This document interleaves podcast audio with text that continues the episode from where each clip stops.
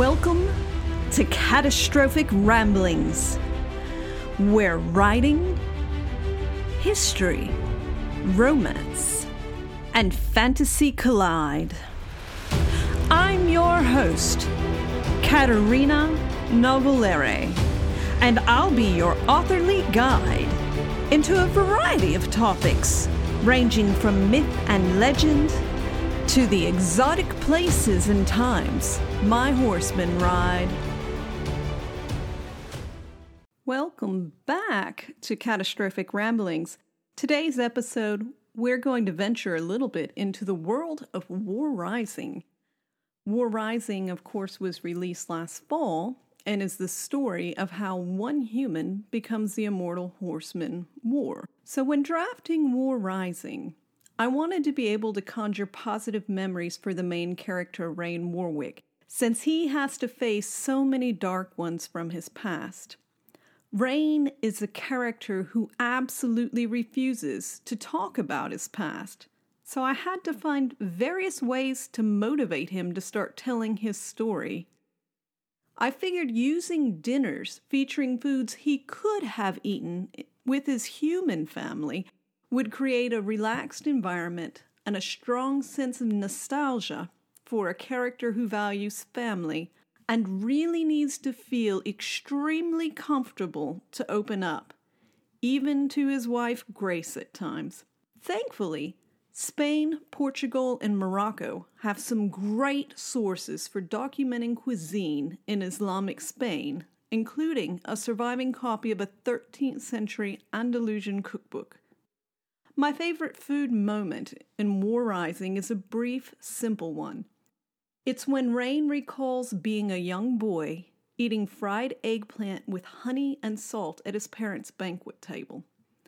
The flavor and smell immerse Rayne back into his childhood. Watching her husband caught up in pleasant flashes of the past, Grace herself smiles then decides to sample one of the golden slices on her plate. While the Arabs introduced eggplant to Spain, the domesticated form we know and eat today actually originates from China and India.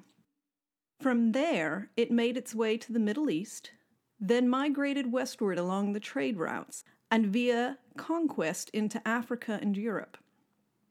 Asian eggplant does have a much older African cousin, and only in 2018 did scientists confirm the African variety is a separate and older strain than the Asian one.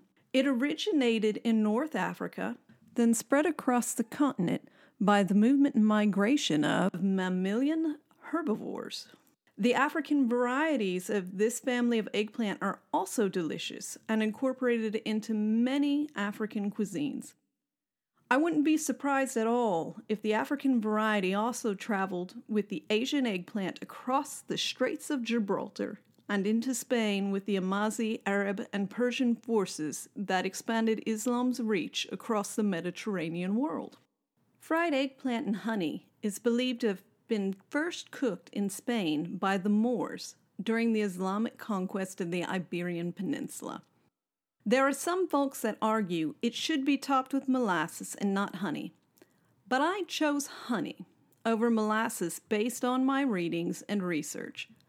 While forms of sugar are present in Europe during the Middle Ages, they are documented in the later Middle Ages as a sweetener brought home from soldiers who went on crusade and restricted to the elite classes sugar really wasn't used on a daily basis and was considered both a luxury and medicinal good at the time. Additionally, sugarcane production in Al Andalus doesn't begin until the 10th century, which is after war rising takes place.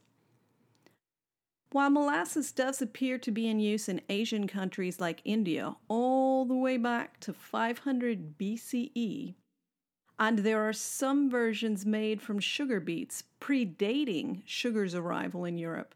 It isn't referenced for general cooking in many of the historic recipes that I was able to find for the region.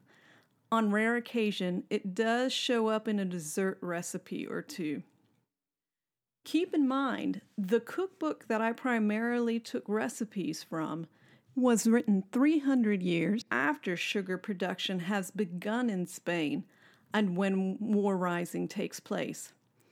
In contrast to sugar, there are multiple recipes with honey throughout the cookbook. Honey has long been used as a sweetener in the region. There are even cave paintings from 7000 BCE in Valencia, Spain, showing humans harvesting honey. Roman records and medieval ones capture its usage as both food and medicine. So it adds a nice historical legacy that might have been missing in the book if I had chosen to go with molasses for this dish.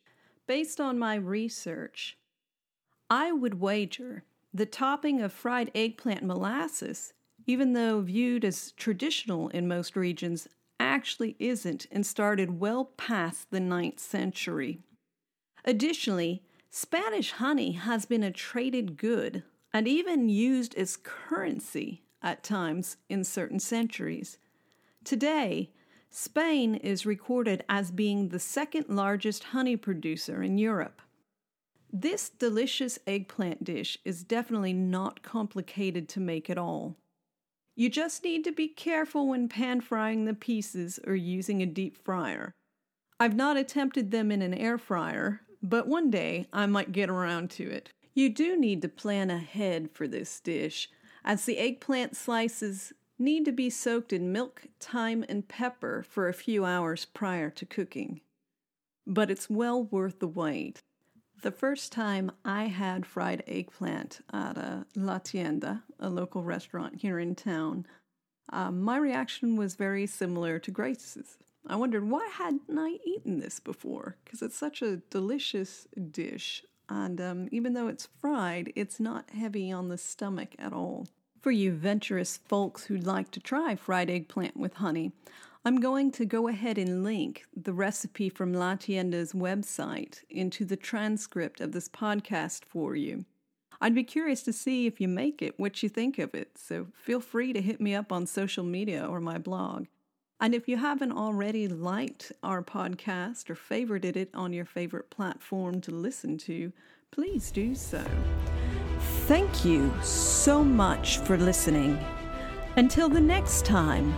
May the fates hold you in their favor and the muses continually inspire your creative endeavors.